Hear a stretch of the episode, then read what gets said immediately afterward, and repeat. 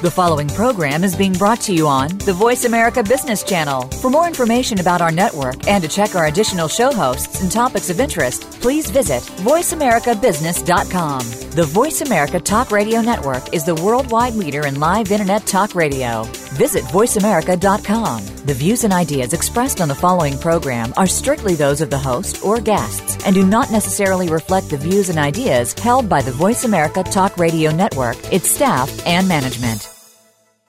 Welcome to the Ellis Martin Report. During this broadcast, you will learn of potential investment opportunities involving publicly traded companies. These companies have paid us for exposure on this program. We ask that before you consider any possible investment choice, do your own research. You can begin the research process by visiting our website, ellismartinreport.com. Remember, if you do invest in any publicly traded concern, you do so at your own risk. Here's the host of the Ellis Martin Report, Ellis Martin. Today we'll look at lithium and take a broad view of high purity graphite. There's a gold company operating in Quebec with potential bonanza grades and more. I encourage you to do your own research before making any investment decision. We are paid by our sponsors to present these companies to you for your consideration. There is risk involved. Our client companies encourage you to contact them with all of your questions. They stand ready to answer them to the best of their capability. As always, I thank you for listening.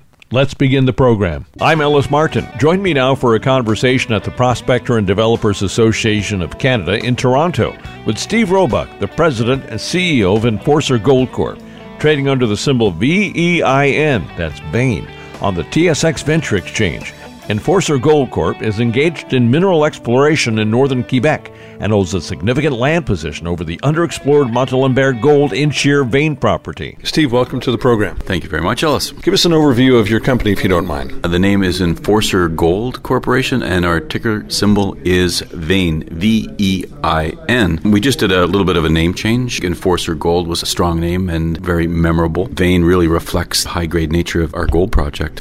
Fantastic. Now, speaking of high grades, I've had a chance to look at some of the material. I've actually seen a couple of rocks that you pulled out of one of the veins. Why don't you share that with our audience? There's a channel sample. And of course, channel sampling is difficult to do, and to find 438 grams gold over one meter was spectacular. So we were very happy to see that type of result. This was topped by another sample on that same vein structure. I went about 20 meters, 75 feet to the north. I spotted a little bit of visible gold, and I brought my hammer and my chisel to work. Started going after what I thought might be an interesting piece. It turned out to be a little bit more than that. It's actually a real trophy piece. We haven't been able to assay it because it's so spectacular, almost museum quality. So, yeah, it is a high grade gold project at this point. Now, you have quite an extensive background in the business in the resource sector, and it, you were sitting on the sidelines waiting for a project like this before you came on board. That's correct. A project like this comes once in a career, and I think that karma found me in many ways, and I have been one of these guys that always try to do it right, be a true person. In finding this project was a bit of good luck. My background is gold mining, gold exploration. I've worked for BHP Billiton, I've worked for Scorpio Gold Corporation, Placer Dome, Ore Resources, a number of high profile companies. So my background as a geologist has suited me well, mining, exploration, and most recently for the last 10 years involved in the junior sector. So finding a project like this is, it just suits my skill sets and what I want to do, what I want to accomplish in the years ahead. Now, tell us what the next step is. I have held the rocks in my hand. They're quite impressive. And really, when you see bonanza grades on paper, you hear about it, it's almost too good to be true. And then you hold the rocks in your hand, you get excited about it. I'm excited about it because I held the rocks in my hand. So, what's the next step? Begin the exploration. We took the project on in October of 2016. We released those channel samples, which were fantastic numbers. Now it's time to get to work, and it really starts in the next two weeks. We're going to be doing airborne mag survey. So, it's a large project. It's 15 kilometers strike length by 5 kilometers, 7,500 hectares in size, or about 18,000 square acres. So it's a big project. So we're going to be flying an airborne mag survey, and that's going to give us a lot of information in terms of the geology and, more importantly, the structure that controls the mineralization. So it begins in the next two weeks. We're really looking forward to getting that going, and that's going to generate a number of targets for us uh, above and beyond what we already know to exist on the property site. Being such a big project, I think we've got a target rich environment. So we'll see that. That's the next step for us. How are you funded for that exploration, if you don't mind me asking? That rock that uh, you saw. I mean, that did a lot of talking for me. When you have a museum specimen like that, we were able to raise $4 million. If you remember the night that Mr. Trump was elected, gold was going up. And I went to bed thinking, oh, this is going to be, this is going to be easy. Well, I woke up the next morning and gold had fallen off the cliff. And so we had to put our shoulders to the stone. And over the next six weeks, up until December the 21st, we were out bringing old Rocky for the road show, showing it to people. And people really just got behind it and got excited. So we raised $4 million, 2.2 in flow through and 1.8 in, in hard dollars.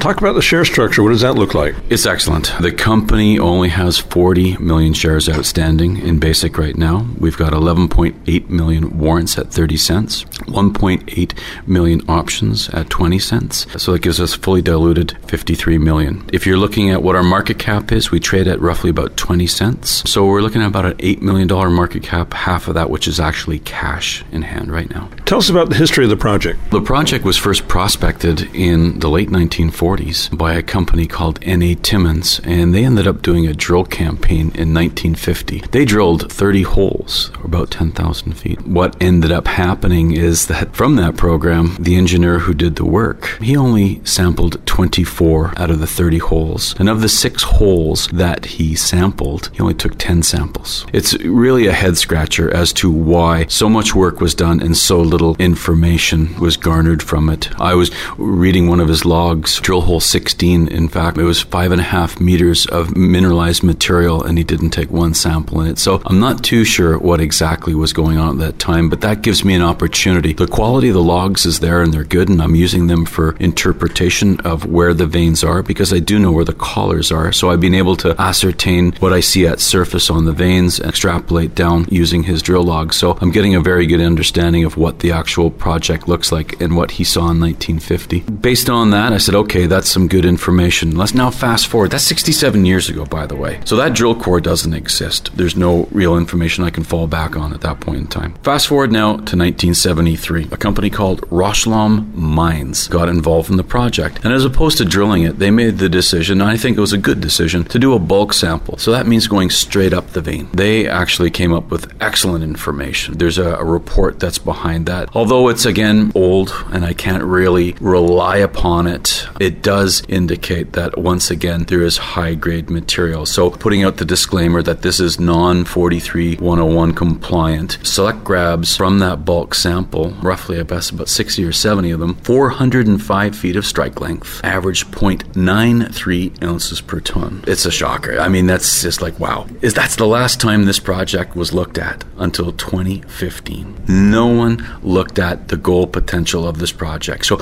people are seeing coming up to me all the time and they're asking me, how was this missed? I don't have an answer for that other than the fact that it was missed. The project evolved over time through the 70s, more into the 80s, into the 90s as a base metal project. Work was done, but they were looking for copper, they were looking for nickel. Work was done. And I actually have some of those drill logs. And in one case, four kilometers to the north of where we are currently actively going to be looking this year, this one drill hole intersected 20 meters a hydrothermal breccia. Maybe your readers don't understand the significance of that, but it is very significant. Noted within that is visible gold. This is four kilometers away to the north. I think that opens up a brand new target for exploration in 2017. Somewhere between the last kick at the can was in 2002. This was the commodity of the day. If you remember, it was diamond exploration. This project was a diamond project. After that, it basically fell off the map. We've been told that the project was swept up in a consolidation consolidation by a major Canadian gold mining company. The idea is that, that they did not know what they actually had. Those claims then came, they reverted back to the Crown when no work was done because that's just what happens. The credits run out. They went back to the Crown and it was staked in 2015 and the project was brought to my attention in 2016. The company that was involved in the, the staking of 2015 is called Globex Mining. They are a very well known and respected project generator. The principal Jack Stoch Approached the company, said, I've got a good project. Are you guys interested? And that's when he showed me his sample. That was the eye popper, and that got my attention and, and brought me up to the project for my site inspection. So there's kind of the project history. I think right now, Ellis, that I've got a blank sheet. I've got a huge project that's got incredible potential on gold and base metals, but specifically for us on gold at this point in time. There's no work actually that I can rely upon for 4301 purposes, but it's given me a great indication of the potential of the project. And you've seen the samples yourself, and they are, you know, without a doubt, eye poppers. And it certainly caught the attention of the majors in the area. There are a number of major companies, and here at the PDAC, people coming by the booth and stopping and seeing the rock, and the expletives coming out of their mouths are just like uh, shocking. But that includes some of the majors, names that every one of your listeners are familiar with, are coming in and they're saying, Would it be possible to do a site visit during the summer? And I'm saying, Of course, bring your checkbook. Where do you think you're headed going into the summer, Steve? The summer exploration program, I've already mentioned the geophysics. That's going to really lay the, the foundation. By mid May, the snow will have lifted, the ground would have dried off somewhat. We're going to get back in there. We're going to continue to strip the veins. This is all exposed at surface. We are not drilling two, 300, 400 meters to try to find this. This is at surface material, clearly unique. I'm going to be coming in probably in June to July with a drill rig. I'm going to be drilling this with large diameter holes. And this is what you need to do when you've got nuggety gold like this. You need as large a sample size as you can. How big is that sample size? Typically about 90 millimeters across, maybe five and a half, six inches diameter. And if you've seen a typical drill core, it maybe it's usually about two inches in diameter. So this is really significantly larger. And what you're trying to do there is to capture as much material as you can for a sample. And another important thing to talk about is what sampling technique that we're going to use. Previous operators have used just fire assay techniques, and that's good, and that is an industry standard. But when you've got nuggety gold and you've got this coarseness, the better technique is to use metallic sieve. It costs a little bit more, but you absolutely get a better result. I'm taking a look at all the work that the previous operators have done, seeing what their mistakes have been, and how I can improve, and how Forcer Gold can really make a go of this project and really bring it home for our shareholders. We've got the money in the bank already. We've got a great project in hand. I'm working diligently with our First Nation neighbors. That is going extremely well. All these things combined, three strong legs gives me a, a platform to build from. I'm in a really good position. I'm super happy that gods have chosen me to head up this company in 2017. Looks like the market's turned around. We're set to go. Light the fuse. When are we going to see the kind of results that will go into a 43101? Everything that you've said sounds amazing. I've seen the rock. The stock's at 20 cents without a compliant resource. When are we going to see that? You mentioned 43101, and interestingly, there's an initial, it's called your, your maiden 43101.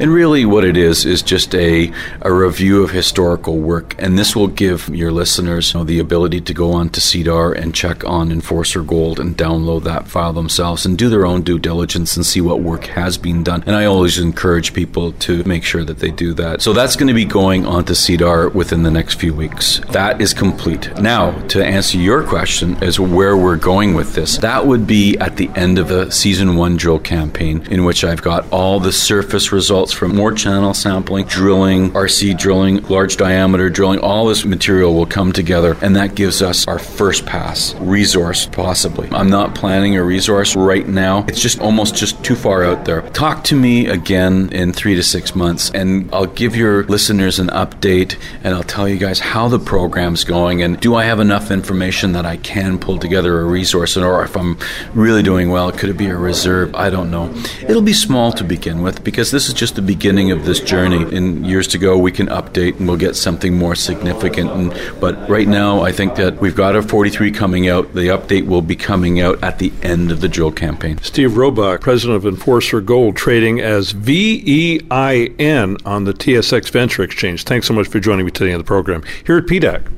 Thank you very much for having me, Ellis. Always a pleasure. I've been visiting with Steve Roebuck, the president and CEO of Enforcer Gold Corp, trading as VEIN on the TSX Venture Exchange. Listen to this segment again on our website, ellismartinreport.com. Did you hear something worth repeating? Find all segments of this program on our website, ellismartinreport.com. Once again, here's Ellis Martin.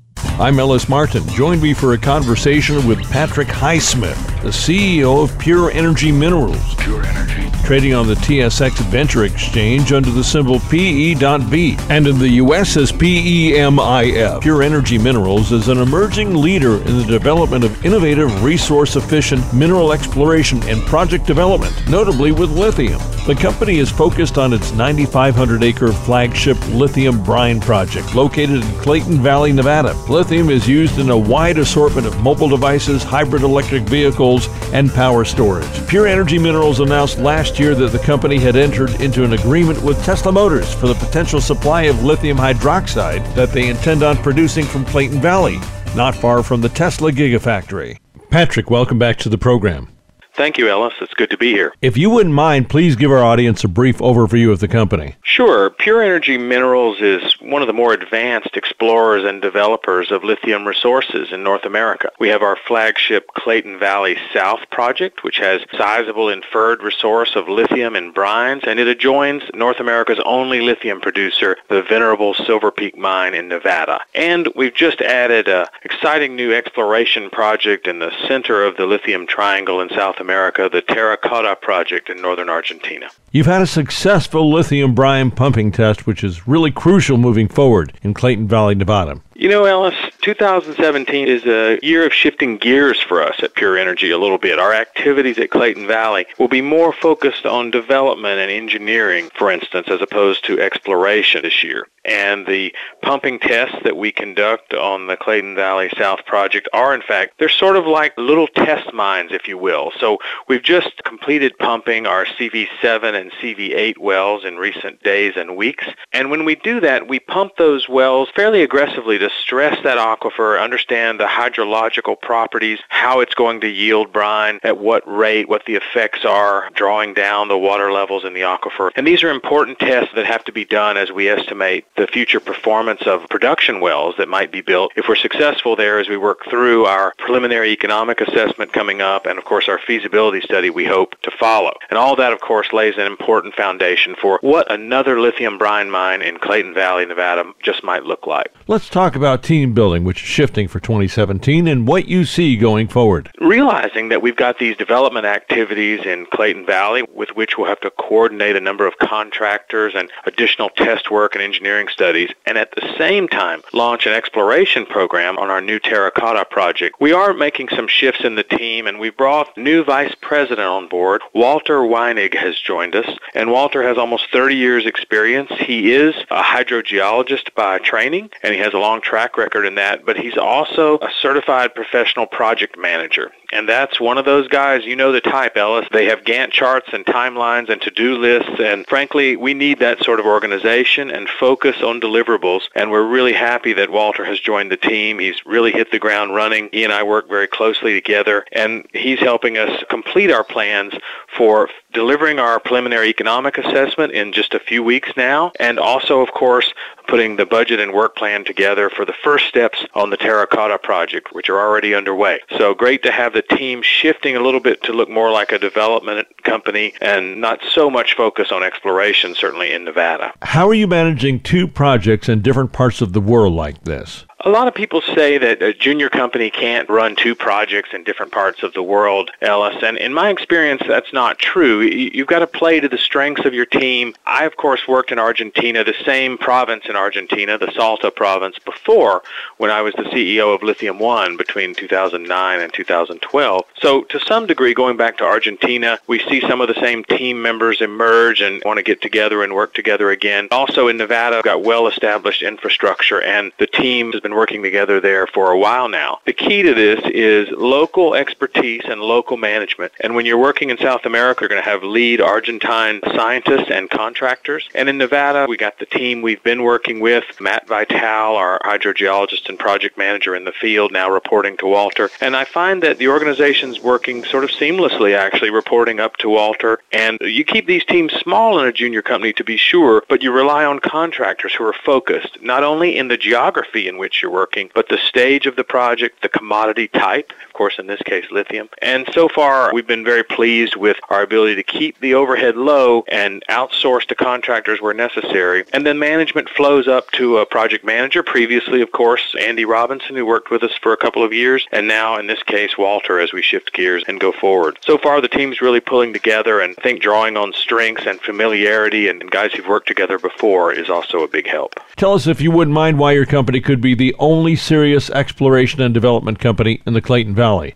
Well, our focus at Pure Energy has been doing real work. And right from the beginning, we looked to innovate a little bit. Even before I joined the company, Robert and his team realized that to go forward in Clayton Valley, we needed to be thinking about a new technology for producing lithium, more sustainable, more efficient. And so we immediately went down a path that set us apart there. And then we built a team again to address the technical challenges of a new technology and, of course, operating in Nevada and familiarity there. I like to think that you put a strong technical team in the field, and then you have the management sitting over the top of them that realizes what the important milestones are and drives for those milestones. It's true that uh, not every one of these lithium projects is going to turn into a mine, so you want to look at a management team that's focused on the major milestones, has been there before, and is executing with real work. You know, Every hole we drill, every sample we take, every geophysical survey we do, we're learning a lot. And I'm looking forward in 2017 to building the sort of basin models that will allow us to understand Clayton Valley. And it's complicated geology out there, but we'll be the best at understanding Clayton Valley going forward. And I think that gives us an advantage not just in Clayton Valley, but where we do continuing lithium exploration in other jurisdictions, even in Argentina. There's a lot of similarities there. So technical team focused on the milestones doing real work, and keeping the overhead disciplined and focused. How close are you to potentially fulfilling an offtake agreement with Tesla Motors down the road? We still, in the lithium industry, are faced with, you know, sort of different takes on supply and demand fundamentals. Some people, of course, are speaking about a supply glut. I think that's very unlikely because I think that only a small minority of projects will actually go forward. So I don't think we have a threat of a supply glut. We see strong supply-demand fundamentals, strong price projections, and we'll be reporting on some of those, by the way, way in our upcoming PEA. We'll have a professional market survey report there that will deliver our comments and outlook on pricing. So that's important. We're still, though, talking about a commodity that does not trade on any commodities exchange. There's no spot price for it. And so a relationship with customers is critical. We continue our dialogue on a regular basis with Tesla. It's very often very technical and has been very helpful to us. And of course, we reach out and we meet other potential buyers of lithium and off-takers. So we're constantly building those relationships. And each day we advance the projects in Clayton Valley and Terracotta now in Argentina. We're taking another step closer to advancing the projects closer and closer to production. So we believe that as we work through the preliminary economic assessment due out in a few weeks, that will give everybody a view of the potential scale of development of that project. That will accelerate the discussions with potential off-takers. So that's our objective, Ellis, is to put those parameters out there, the scale of the project, the likely capital capital costs to build it, operating expenses to produce lithium, and that will facilitate those discussions and make them be able to advance a lot more focused on the objective. Typically, when you're at this stage of a project, moving from PEA to feasibility in the mining industry, we can expect production to go ahead quite rapidly from there, the two to four year time range in most cases when you're in a jurisdiction that's seasoned in permitting and things like that. So we think the dawn of a new lithium mine in North America isn't very far away, and we just have to keep attacking these milestones and delivering uh, at the project level. Patrick, it's always good to speak with you. Thanks so much for joining me today on the program. Thank you, Ellis. It's always good to be here. I've been speaking with Patrick Highsmith, CEO of Pure Energy Minerals, trading on the TSX Venture Exchange as PE.V and in the U.S. as PEMIF. Listen to the segment again on the homepage of our website, ellismartinreport.com, and download the entire Ellis Martin Report on iTunes. Welcome to the Ellis Martin Report. During this broadcast, you will learn of potential investment opportunities involving publicly traded companies. These companies have paid us for exposure on this program. We ask that before you consider any possible investment choice, do your own research. You can begin the research process by visiting our website, ellismartinreport.com. Remember, if you do invest in any publicly traded concern, you do so at your own risk. Here's the host of the Ellis Martin Report, Ellis Martin. Join me for a conversation with Robert Boaz, the CEO and president of Aura Silver, trading on the TSX Venture Exchange as AUU and in the U.S. as AUSVF. Bob, welcome to the program. Thank you. If you wouldn't mind, give us an overview of Aura Silver. Aura Silver has two major properties, one in Nunavut, Canada, and one in Oaxaca State, Mexico. The positive thing with the Nunavut property is that Agnico Eagle Mines, who have a, their own mine just north of us, is earning into the Nunavut property, so they're providing all the capital for drilling and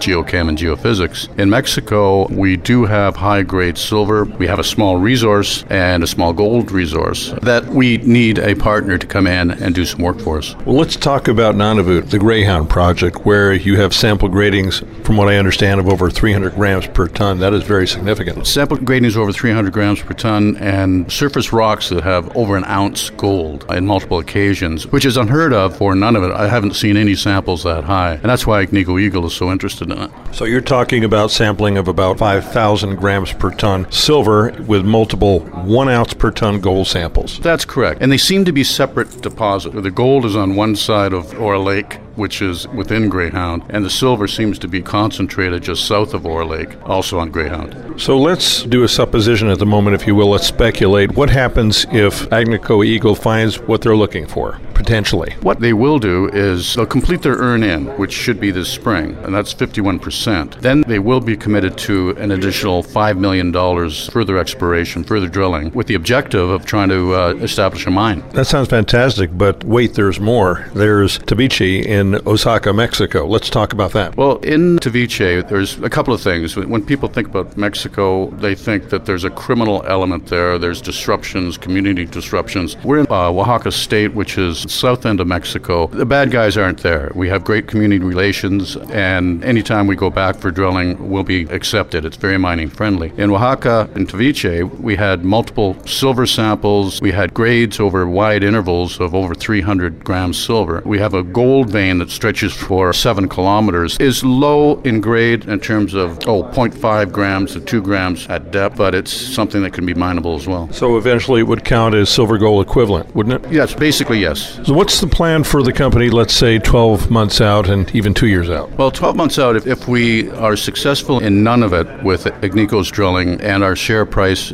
is at a reasonable level, we'll likely be looking for other properties. We do have other properties that are under our radar, but we will need more capital at the end of the day to do that. How are you capitalized now? We have 143 million shares outstanding. We're currently trading at 6 cents, so it's reasonably cheap at this stage, especially if Agnico is successful. And cash in the bank? We just raised 500,000. We expect 110,000 as an option payment from Agnico at the end of May. But your exploration and development costs aren't really super significant right now based on the fact that Agnico Eagle has an earn-in plan with regard to Nunavut. That's correct. So any cash we have in the bank right now will be conserved as much as we can, and we won't explore anything, even Taviche, unless we have at least a million and a half to two million dollars in the bank. What other attributes are there for your Greyhound project in Nunavut? One thing is Agnico Eagle, which is one of the premier gold companies in the world, for that matter. The other is where their Meadowbank mine is, is a road that extends down to the community of Baker Lake, which is during the spring and summer months is an inland port. That road goes right through our property.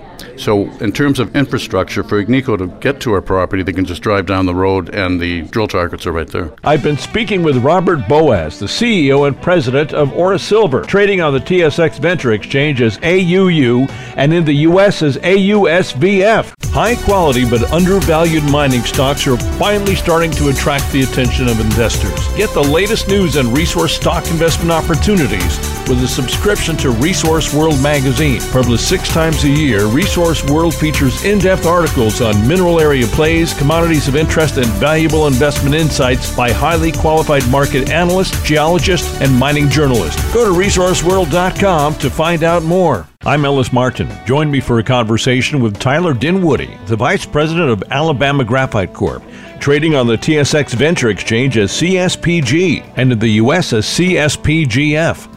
With an advanced flake graphite project in the U.S. state of Alabama, Alabama Graphite intends on being a reliable, long term supplier of specialty high purity graphite products. Tyler, welcome to the program. Thank you for having me, Ellis. If you wouldn't mind, give us an overview of the company. Certainly. Alabama Graphite Corp is a graphite development and technology company whose sole focus is on the production of battery ready anode graphite, specifically coated spherical purified graphite, or CSPG. Now, what's the difference between coated spherical purified graphite, or CSPG, and the conventional graphite concentrate, which is basically the core business model of all graphite development companies in the world? Excellent question, and that is the fundamental difference between Alabama Graphite and all others in the graphite development space. Every other graphite development company advancing its projects around the world, their core business model, based on their feasibility studies or their preliminary economic assessments, is based on the primary processing of graphite concentrate. And when you think of graphite in the traditional sense, if you will, in the industrial sense, whether it be for the steel industry vis-a-vis crucible crucibles and refractory linings or industrial greases and lubricants or brake linings for the automotive or transportation industry. That is your conventional flake graphite concentrate. Technology grade graphite, if you will, or graphite that is specifically engineered for use in lithium ion batteries, in particular the anode of a lithium ion battery, is an entirely different type of graphite. And what do we mean by that? Well, we take the primary processed concentrate, the material, like I say, is the core business model of all of the graphite companies, but this is just when the work begins, if you will. So we take that graphite and we what is referred to as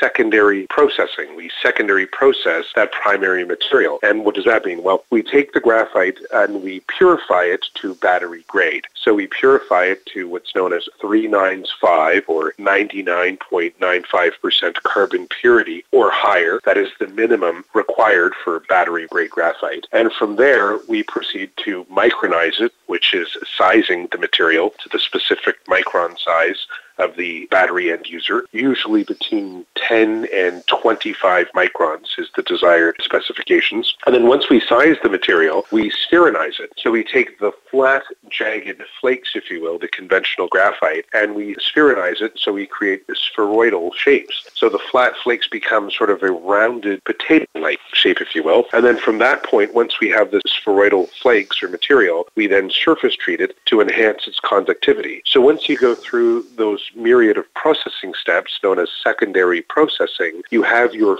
finished battery ready graphite. And also, I think to speak to, the, to your question, the difference from the primary process material versus the secondary process material is that the primary process, sort of traditional concentrate, is regarded as an unfinished material, an industrial mineral, if you will, whereas the secondary processed graphite is a finished product, a battery ready finished product that's ready to be deployed in the anode of a lithium ion battery. If the secondary delivery process is preferred, then why aren't all of the other companies doing that?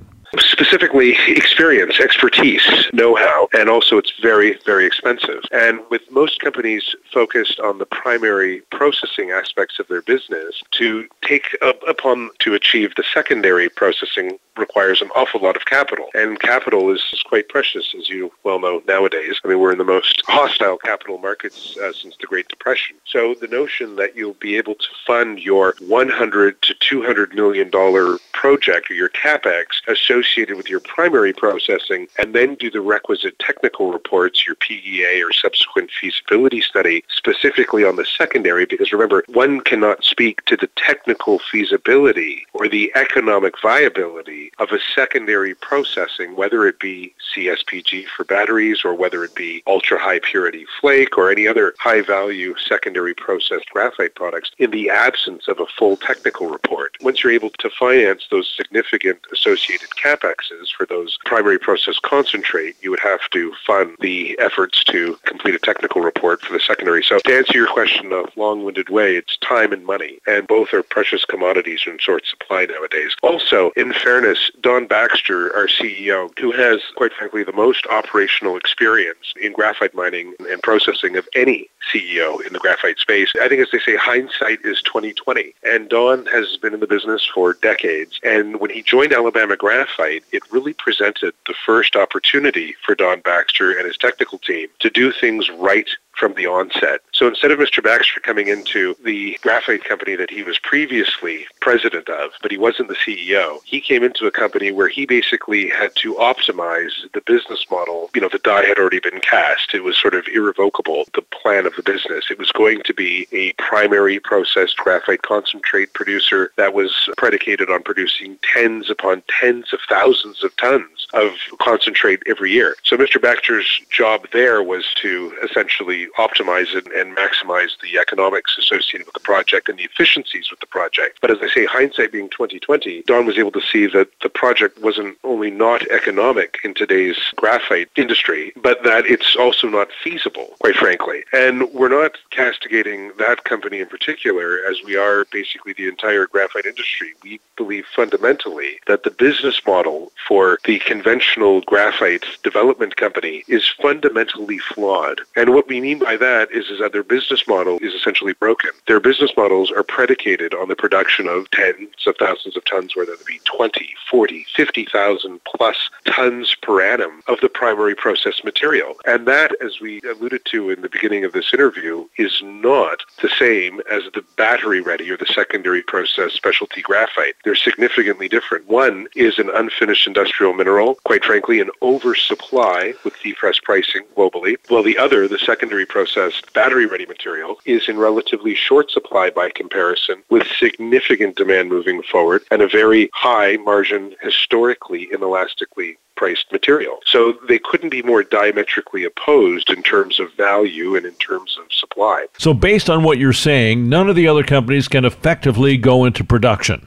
In our opinion, Yes, and don't take our word for it necessarily. Look at the broader space. How many graphite development companies are having their capexes financed? The answer is really none, aside from ASX listed Syrah Resources in Mozambique. And secondly, how many actually have binding offtake agreements? And I mean an offtake agreement in the conventional long-term supply agreement paradigm. How many have take-or-pay components or downstroke payments, or how many of these offtake agreements can actually finance the capital expenditures of the project? And the answer is really none. Syrah Resources, which is a significant project out of Mozambique, is positioned to address the rest of world supply in terms of the primary processed concentrate. So further underscoring our thesis that there's really no need at all for any additional capacity in the primary processing industry between China and Syrah Resources capabilities. There really is no additional need in the short to medium term for any new entrants to come online. The only way we believe that one is going to survive, let alone thrive, in the graphite industry is to divert 100% of your primary production, if you will, to the secondary processing, to your specialty graphite products, whether that be the coated spherical purified graphite for lithium ion batteries, whether that be ultra high purity flake, whether that be expanded graphite and other conductivity enhancement materials. But the only way for a graphite development company to actually make it in this business, let alone have you know a chance for enduring success is to divert everything, basically value add all production. How's Alabama Graphite positioned for this offtake need? We're working extensively to build up the company and advance it in this unique business structure in the sense that we do intend to mine our flagship 42,000 acre Coosa Graphite Project located in central Alabama. We intend to mine our graphitic material there and process it on site actually at the Coosa Graphite Project. Then we will truck our primary process material 19 miles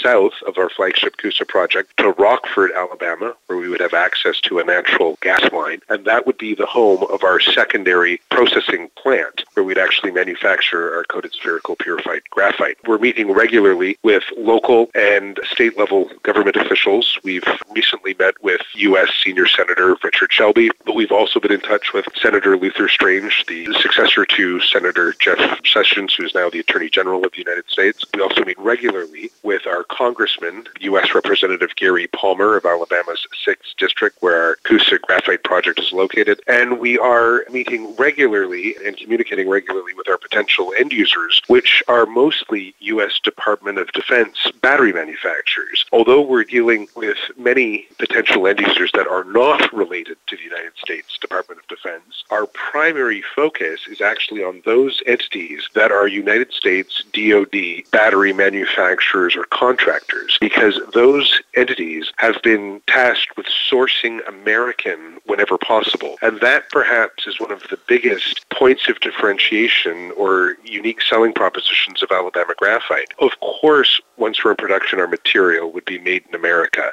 I believe that's a given. But one of the biggest or most formidable competitive advantages that we have is that our material would also be sourced in America. And those sourcing claims that we could afford potential end users would be of great significance because, as I said, made in America is one thing, and that's a given, but made in America can be largely semantic in the sense that you can take graphitic ore from Russia or North Korea, bring it to America, primary process it, and then subsequently secondary process it, and one has, legally speaking, 100% made in America material. There's no doubt about it. But when it comes to sourcing claims, there's a lot less ambiguity there. Something is or it isn't. And it's those sourcing benefits that we could potentially offer the, those U.S. DoD battery manufacturers that is of particular interest to those that we're engaged with. According to Elon Musk, Tyler, the lithium ion battery should really be called the nickel graphite battery. What did he mean by that? Well, I think what he means is that there's been significant interest in lithium since Q4 2015. And a lot of that interest, not just from the retail investment community, but also institutionally, from the analysts and even the media, has been, I think, really due to the name of the technology, the lithium ion battery. Now, if this were a food, per the United States labeling requirements, you can only name a food based on the primary ingredients. For example, you can't call pork with beans, you have to call the product beans with pork. Well, if a lithium ion battery were held to the same sort of conventions, it would actually have to be called, as Musk so aptly pointed out, a nickel graphite battery. And that's what he was alluding to in the summer of 2016, that that should be what Tesla's cells are referred to in terms of the actual composition of the cell. The critical materials in the battery is graphite. Graphite and nickel are the actual really critical input materials in terms terms of quantities. When you're talking about lithium, lithium, of course, is another critical input material, but it's relatively de minimis by amount. And Musk even alluded to this as well, that, you know, there's basically a peppering of lithium in the actual battery compared to graphite. There's 10 times more graphite, or actually CSPG, in the lithium-ion battery than there is lithium. Then why isn't the graphite story, and specifically the Alabama graphite story, as big or not bigger than any of the lithium companies some of which I cover on this program.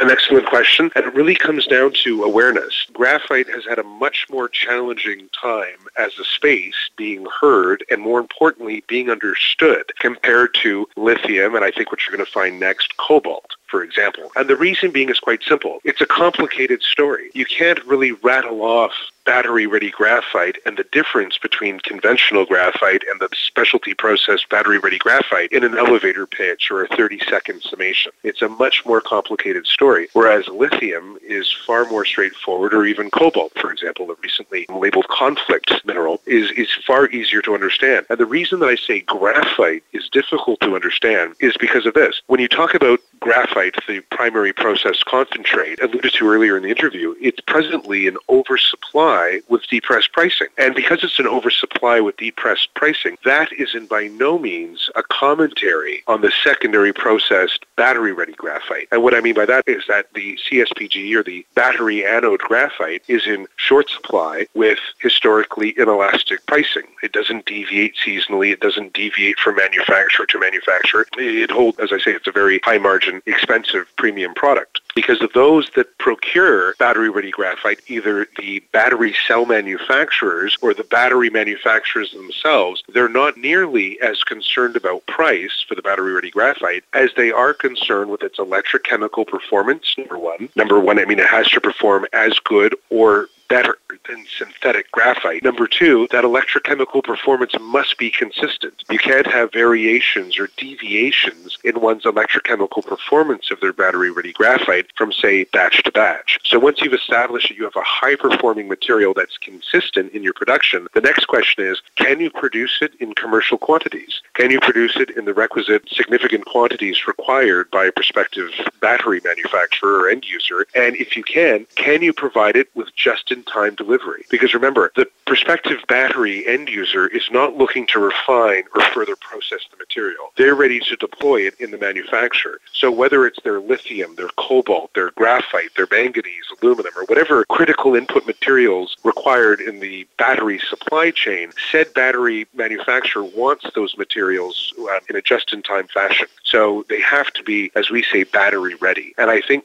back to your point is, is that the reason that graphite is largely misunderstood is because of the core business model of all other graphite companies, the misconception that graphite is graphite is graphite. If you have graphite in your name or you're aspiring to become a graphite producer, surely you could address Tesla's needs, right? I mean, it's graphite is what's required of the battery. And the answer is absolutely not. Nothing could be further from the truth. One is an unrefined finished industrial mineral. The other is a secondary processed finished battery ready technology product. So they're entirely different. And I think that that significant misunderstanding is largely responsible for the public's, and I don't just mean the public at large, but analysts, institutional investors, retail investors, and the media for that matter, misunderstanding of the broader graphite industry and really what's required for the green energy or lithium ion battery supply chain. So, how far away is Alabama Graphite from being online as a deliverer of battery ready graphite for an offtake customer potentially such as Tesla or any of the other car makers? Exactly. And I think it's important to note that a lot of these car manufacturers, like Tesla that you alluded to, aren't really car manufacturers. We regard them as battery manufacturers, or they're transitioning to battery manufacturers with automotive divisions or transportation divisions. We look at Tesla basically as a battery company that makes automobiles. But to answer your question, we hold the potential to be in production in Q2 2018 the second quarter of next year, contingent upon financing. We are about to raise capital to fund the company to project financing. There are some outstanding milestones that we must complete. For example, we have to complete our feasibility study on the Coosa Graphite project. Again, it's unique because the feasibility will be predicated exclusively on the production of the secondary processed graphite. With our feasibility study, we must complete our second pilot plant. We've already completed our first with our PEA, but we must complete our second pilot plant, which is to demonstrate the commercial capacity of the secondary processing to produce our coated purified graphite. And we will also complete all of our environmental and mine permitting concurrently. The great thing about Alabama Graphite is those milestones that we have yet to complete can all be commenced concurrently. Nothing is consecutive here. So all of our outstanding milestones we can actually complete within one year of commencement. Once we complete our feasibility and the other outstanding milestones, we'll be at the project financing stage. And the great thing there is, is that build out to actually go into production will be less than six months. So as we say, contingent upon our ability to raise capital, we could be in commercial production as early as Q2 2018. Well, that's just about a year away. What I wanted to point out, though, is I think it's important to understand that our strategic business model to target only the technology grade or the specialty secondary processed graphite is one aspect of the company. The second thing to understand about Alabama Graphite is, is that the way Don Baxter built it out was quite strategic. We were never intending to address the industry with a, an unsellable targeted amount of production. The way Don had planned it was that we were only ever going to produce for the first number of years only 5,000 metric tons per annum of the secondary processed graphite. So what that means is, is that what we're intending to produce, quite frankly, can easily be placed in the industry without disrupting prices or significantly disrupting supply. So it's a very cogent linear strategy in an effort to actually go into production. Whereas almost all companies are predicated on tens upon tens of thousands of tons of this primary processed material, which quite frankly is unsellable quantities at totally incredible prices. I mean, completely unrealistic economic modeling. But with the battery ready graphite, I think it's important to understand that although the margins and the selling prices are rather robust, a new entrant has to be very conservative in its targeted or stated production in so much as that you have to demonstrate to your potential end users or those that will engage with you that you can actually produce this material, you can produce it consistently, and it's all end user based. I mean, there's no spot market for this material. Forging and nurturing those relationships with your end users is absolutely critical. And it's very naive, I think, to think that any new entrant can come online and supply tens upon tens of thousands of tons of the battery ready graphite. It's simply not realistic. And I think with what we're doing at Alabama is incredibly pragmatic, very prudent, and very realistic to address the needs of the American lithium ion battery industry without, as I said, disrupting supply or prices. What do you estimate the mine life would be of the project in Alabama? Per our preliminary economic assessment, it was based on a 27 year life of mine, which is interesting to note because our land package in Coosa County for the Coosa Graphite Project is immense. It's a 42,000 acre package, and our resource grid, which was the basis of the PEA, is a very obviously small footprint sort of in the middle of the package, if you will. The interesting thing is, is that per our PEA, the resource only uses 10% of the defined resource over the 27 year life of mine. But I think it's important to note that we're only using 10% of our resource based on our PEA. So we have a significant amount of graphite. The other thing I wanted to touch upon, if I could, Ellis, is, is that 42,000 acre land package that is the Coosa Graphite Project is on private land. There's no federal land permitting issues here. There's no Bureau of Land Management issues. We're only dealing with the state of Alabama. We're dealing with ADEM,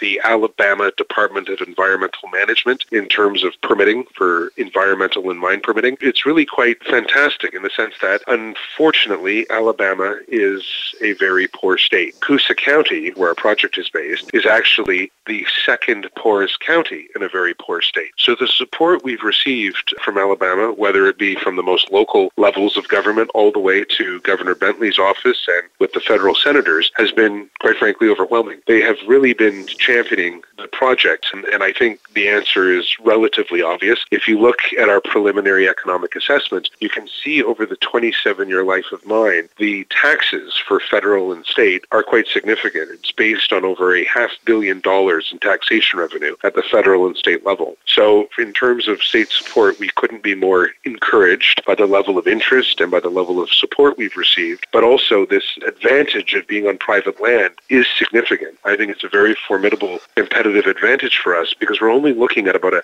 six to eight month permitting process, which we can commence concurrently with the feasibility study. So as I said, contingent upon financing, we could be at the project financing stage 12 months from commencement of feasibility with permits in hand. Us being on private land, I don't think can be underscored enough in terms of how significant we believe that is. Let's talk about the share structure of the company. Presently, Alabama Graphite has 136.4 million shares issued and outstanding, 171.8 million shares fully diluted.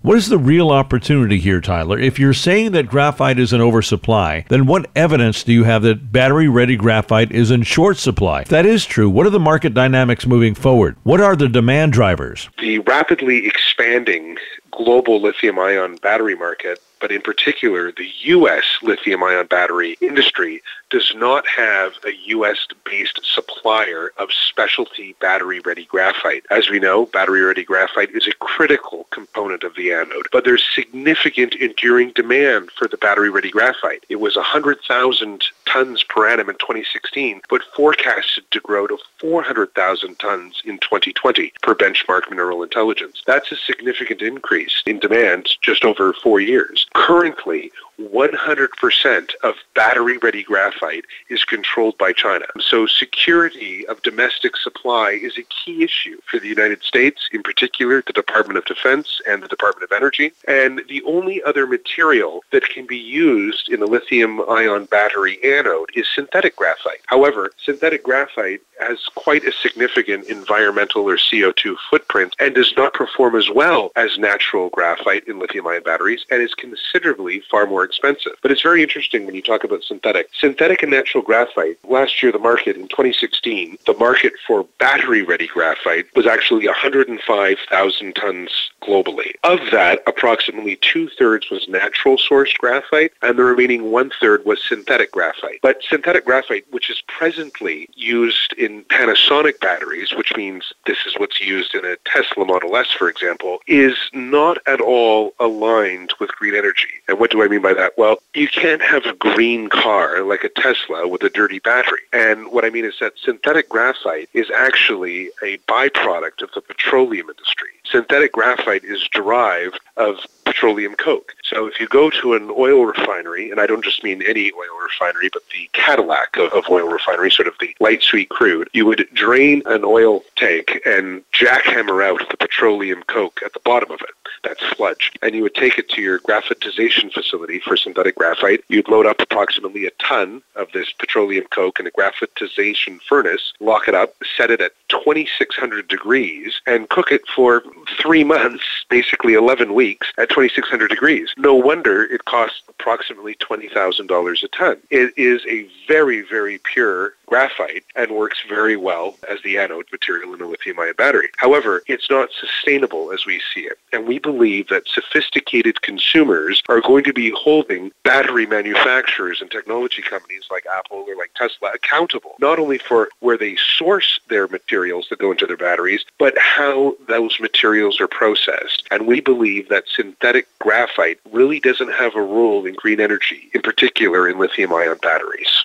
It seems like we've just sort of shamed everyone else here, Tyler. I mean, why would anyone invest in any of these other graphite companies? That's the truth of the matter. I swear to you, I say this with complete honesty. I mean, I mean this from the bottom of my heart. Is what I'm trying to say is, is that these other CEOs of graphite companies that are going out raising investment or pitching, how do they look at themselves in the mirrors at night and, and really believe that they're ever going to go into production? Do you really believe the world needs 50,000 tons of concentrate into an oversupplied global market? Even if you could go with this, and let's say hypothetically they can, what do you think that would do to prices? It would absolutely destroy them, and they're basically at an all-time low as far as the battery industry is concerned. I mean, the flake prices have never been lower, and conversely, the battery-ready materials, it's holding inelastic. There's zero deviation. It's basically between seven to twelve thousand dollars a ton. There's no seasonal deviation. There's no supplier deviation. It's, it's sort of like a spot price, even though there's no spot market for it. It's really interesting, and I hope that people understand the value proposition that we bring. Tyler, it's been a pleasure speaking with you. Thanks so much for joining me today on the program. Thank you very much, Ellis. It's been a pleasure. I've been speaking with Tyler Dinwoodie, the Vice President of Alabama Graphite Corp, trading on the TSX Venture Exchange as CSPG and in the U.S. as CSPGF. Listen to the segment again on our website, ellismartinreport.com. Who are the small companies with big opportunities? Find an assortment of potential investment opportunities. ellismartinreport.com. You've just heard opinion, commentary, and dissertation involving publicly traded companies seeking your potential investment. They paid us for the privilege. Invest at your own risk and only after doing extensive research. Find our sponsors and listen to segments of this program again on our website, ellismartinreport.com. Thanks again for listening to the preceding program brought to you on the Voice America Business Channel. For more information about our network and to check out additional show hosts and topics of interest, please visit voiceamericabusiness.com. The Voice America Talk Radio Network is the worldwide leader in live Internet talk radio. Visit voiceamerica.com. The views and ideas expressed on the preceding program are strictly those of the host or guests and do not necessarily reflect the views and ideas held by the Voice America Talk Radio Network, its staff, and management.